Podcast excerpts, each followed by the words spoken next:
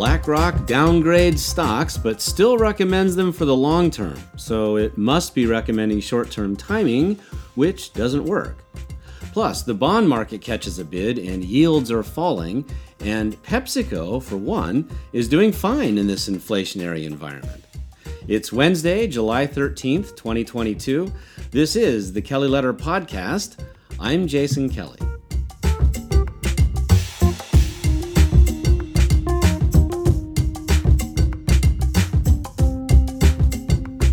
A new stock market outlook from BlackRock is getting lots of attention. I won't bury the lead, it's bearish. BlackRock is closely watched because it's the world's largest asset management firm, with more than $10 trillion under management, more than twice the assets of Jason Kelly and Company. ha ha. Its investment institute team, headed by Jean, Jean Boivin, believes that, quote, the great moderation is over. The Great Moderation is what they call the period from 1987 to 2020, an era of steady growth and inflation, which has now been replaced by, from their report, quote, a new regime of increased macro volatility and higher risk premia. Central banks appear set on reining in inflation by crushing growth, end quote. They cut most developed market equities to a tactical underweight, and their central concern is that the Federal Reserve and other central banks are constrained by piles of government debt. Now, this is something we heard we've heard many times over the years. I mean, debt has been a problem since the 1980s, at least, even before that, but definitely since the 1980s. So I, have written a lot about this. That, that we've been hearing that government debt is going to to crush everything worldwide. There's going to be a great reset. I have been hearing that since I was in junior high school and we're still hearing it today. So that part is not new. You hear very little that's new in stock market commentary, and I do have to call this part out. This idea that other central banks and the Fed are constrained by piles of government debt is an age old concern, and I don't dismiss the concern. It looks outrageous to me too, but we have to keep in mind that it looked outrageous about 18 billion trillion dollars ago. I mean, eh, you know, we're so lost in these numbers. You have to use almost, you know, cosmic scientific notation to keep up with the amount of debt that's going on. So it is it is crazy. It, it doesn't make sense. I would never run my life that way. But governments have been doing this for decades. They're not going to stop. And I guess we're just going to all keep saying someday it's going to matter until it finally does. But it's quite possible it'll be beyond our lifetimes. So keep that in mind. Nonetheless, Blackhawk, Hawk, Black Rock says their central concern is that the Fed and other central banks are constrained by these piles of government debt. They can't raise interest rates as much as is necessary to quash inflation, so they'll be tempted to live with it. This is a central part of their, their argument that that that uh, because central banks cannot crank interest rates enough, that we're going to have inflation lasting forever. That maybe it'll maybe not forever, but it's going to become entrenched and they're worried that this will be a problem. And we're going to come back to that later of whether whether inflation really is a problem for stock investors. It's uh, it's not a given actually.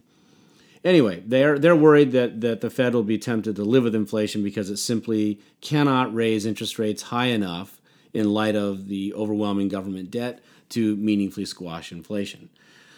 Meanwhile, the pandemic shifted spending from services to goods, as you know, and caused labor shortages. So the result are the well well advertised production constraints that are infecting the global economy.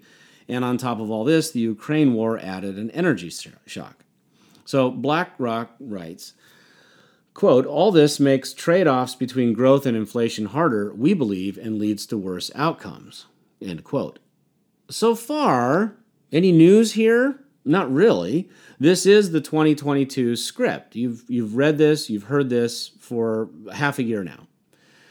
It's tempting to say to BlackRock, now you're warning people away from stocks. But to be fair, I would have shrugged off a bearish take back in December as well, because bearish commentary is ever present and usually wrong. So let's give their warning a fair hearing. They claim that quote, traditional 60 40 stock bond portfolios and models won't work as well anymore, and buying the dip is unlikely to be as effective as it was before, end quote. Why would this be? only if stocks won't rise. This seems to suggest that it would be best to know exactly where to position money based on knowing what will perform best. But when is this panacea not the case? I refer to people recommending this impossible course of action as Peter Perfect in my book, The 3% Signal, and he's a persistent bugger. It's easy to think like Peter Perfect, especially in hindsight. Who among us has not looked at a chart and thought, I should have bought that trough and sold that peak?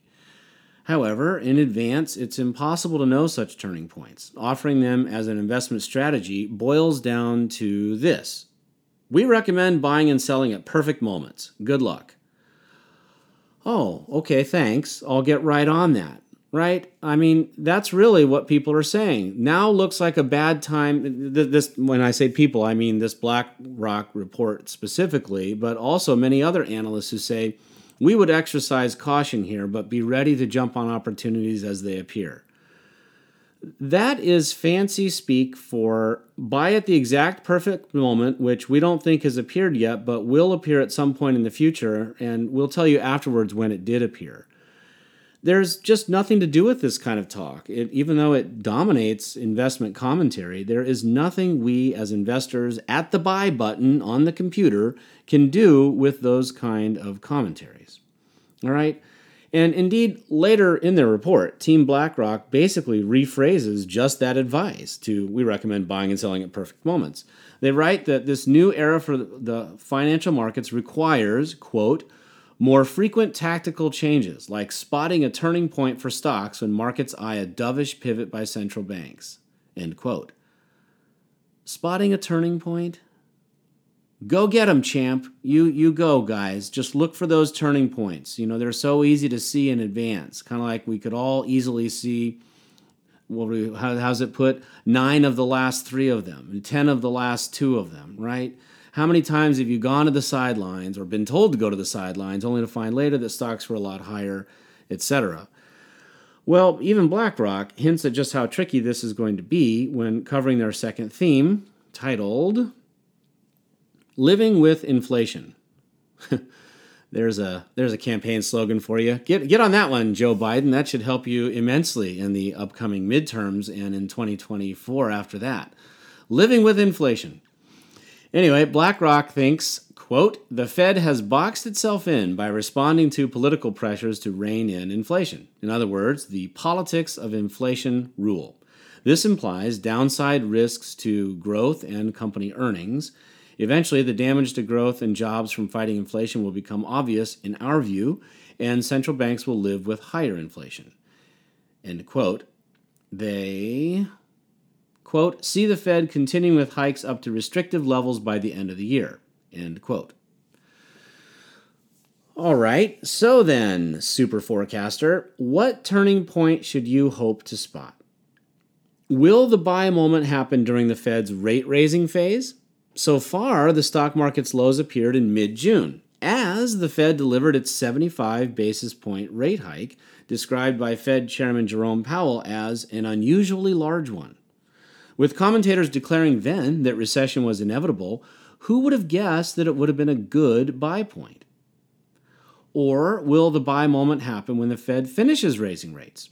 It's tempting to say yes, but we can imagine commentators warning then that inflation will spiral out of control, that the central bank is giving up, i.e., what BlackRock calls living with inflation. Well, it turns out that BlackRock doesn't know the right buy point either. They conclude with a call to own stocks for the long term, which is as evergreen a truth as you can find in this business.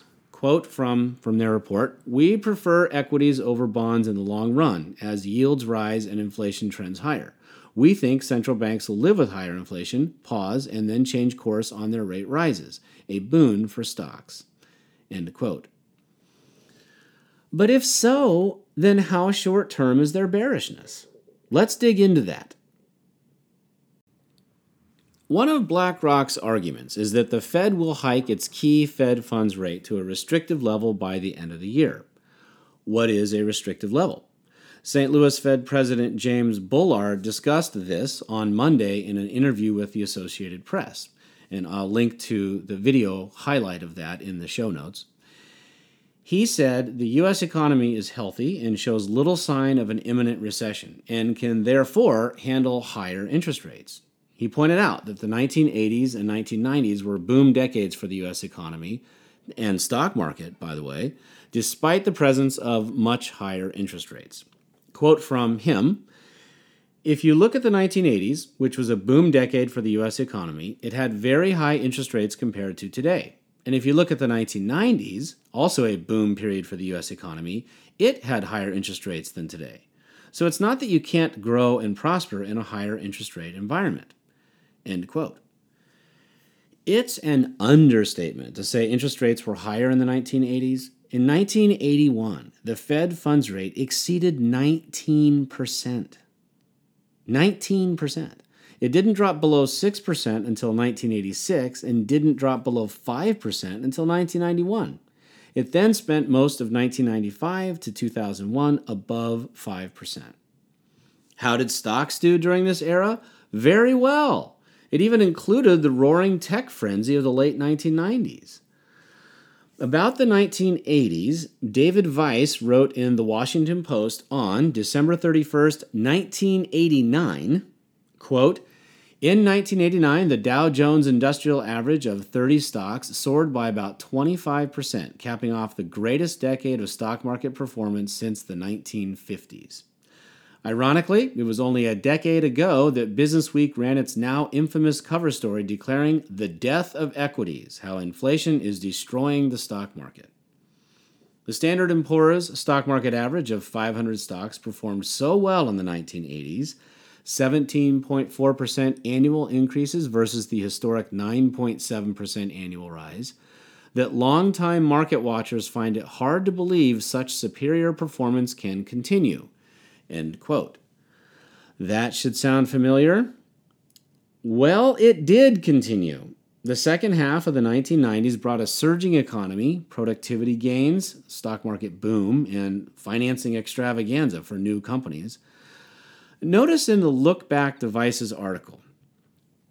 First, doubts about stocks are ever present, from Business Week's death of equity story to people questioning after the 1980s boom whether stocks could continue higher.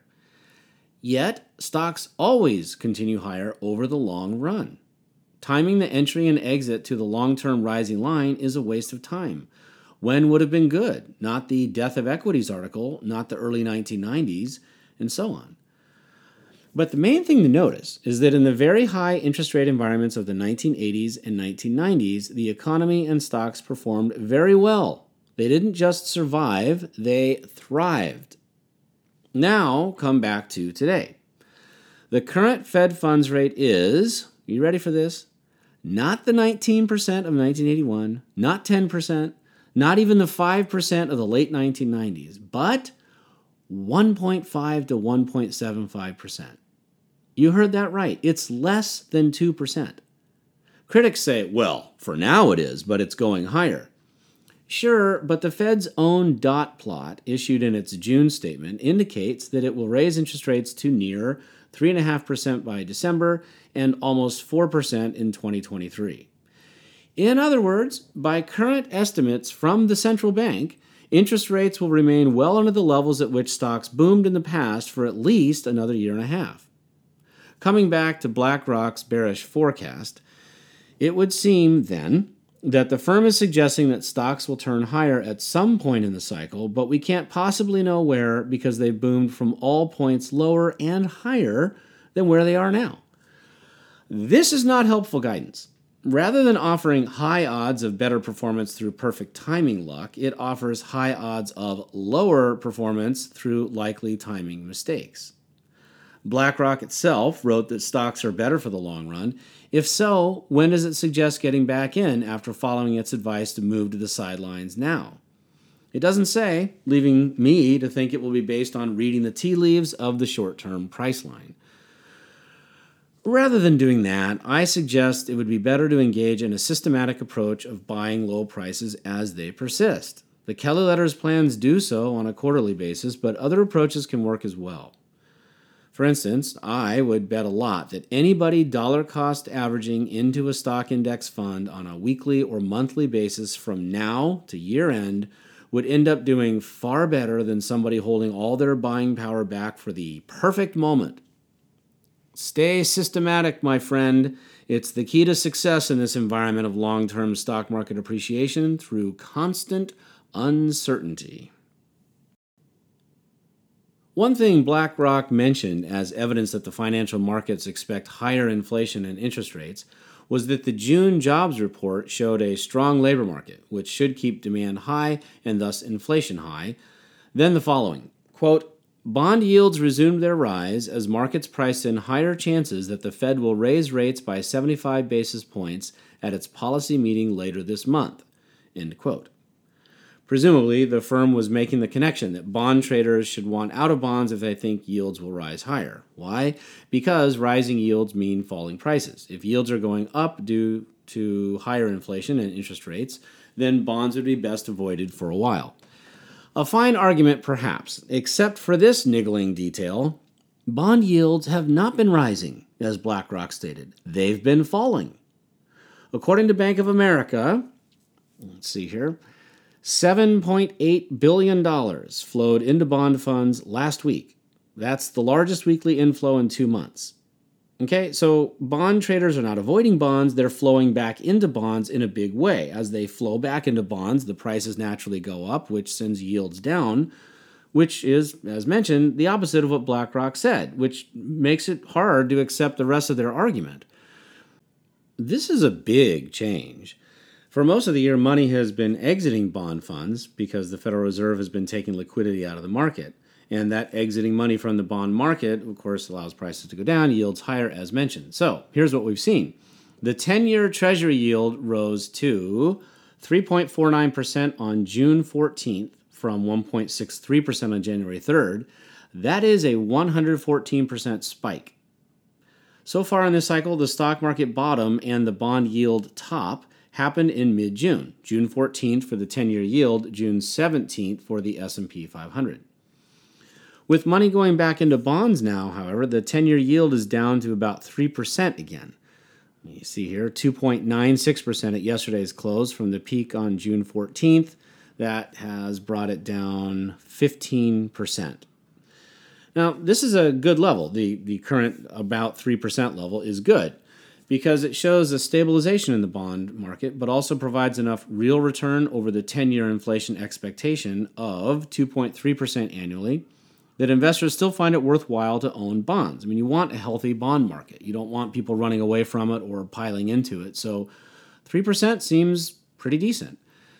And, and that's another thing, by the way. Inflation expectations have been falling since April. According to the St. Louis Fed, the 10 year break even inflation rate is down to 2.3% from 3% back on April 21st. That's a pretty good adjustment downward. The 10 year yield and inflation expectations seem to signal the opposite of what BlackRock concludes. Financial markets expect improvement from here. For stocks, this should be good news. With bond yields declining from their June highs, the potential return from low levels in the stock market might finally catch a bid. We can't be sure how long the 10 year yield will stay around 3%, and it's not much of a timing tool. Nothing is. But we can say with certainty that BlackRock got the recent tenor of the bond market wrong. Yields have not been rising, they've been falling. I doubt this would cause Team BlackRock to update their forecast, given that it's guesswork anyway. Stocks could go up, down, or sideways from any 10 year yield. Remember, this is a zero validity environment. I have to say, this seems like a lousy time for BlackRock to advise investors to the sidelines. I am pleased to run a plan that becomes more interested in stocks as their prices decline, a reaction that's 180 degrees from how most media react. Stocks down 20%, time to acquire shares. Pretty simple calculus to me. Is it all gloomy out there? Not according to PepsiCo. Yesterday, the company proved that even high inflation is not necessarily bad for company profits when it raised its revenue guidance for this year. Why? Because people are paying more for Pepsi and Doritos than they previously paid and are getting accustomed to it. Tricks like shrinking product sizes and reducing the number of chips in a bag while keeping prices the same probably have a ways to go. Hugh Johnston, PepsiCo's chief financial officer, said on CNBC's Squawk Box, quote, we are facing inflation like everyone else, and we think it is going to persist for a while, but we are taking enough price pricing to be able to manage the inflation, and our focus is really much more on how do we drive costs out of the business. End quote. The company previously forecasted 2022 revenue growth of 8%, now it forecasts 10%. And you want to know something surprising? The stock's 52 week low wasn't last month or at any time in this year's inflation scare. It was on October 4th. Since that date, before inflation, rising interest rates, and the Ukraine war, the stock is up 13% through yesterday's close. Who'da thunk, right? One simply never knows what the various market pressures will do. It is truly a zero validity environment. Thank you for listening. This is the Kelly Letter Podcast. I'm Jason Kelly. Don't forget to subscribe to the podcast from any of the easy links at jasonkelly.com, where you'll also find links to everything mentioned in this episode, including BlackRock's July 11th commentary, the one minute video of St. Louis Fed President James Bullard, the stock market from the roaring 80s to the sober 90s by David Vise in the Washington Post, Treasury yields in 2022, the 10 year break even inflation rate, and PepsiCo's quarterly earnings. If you have a moment, please leave a review wherever you review podcasts. The only thing I'd love more than that is to welcome you to the Kelly Letter. Please subscribe at jasonkelly.com to access onboarding materials and start your own market beating SIG plans. I send new letters every Sunday morning. Current subscribers, thank you for your support, and I'll see you Sunday.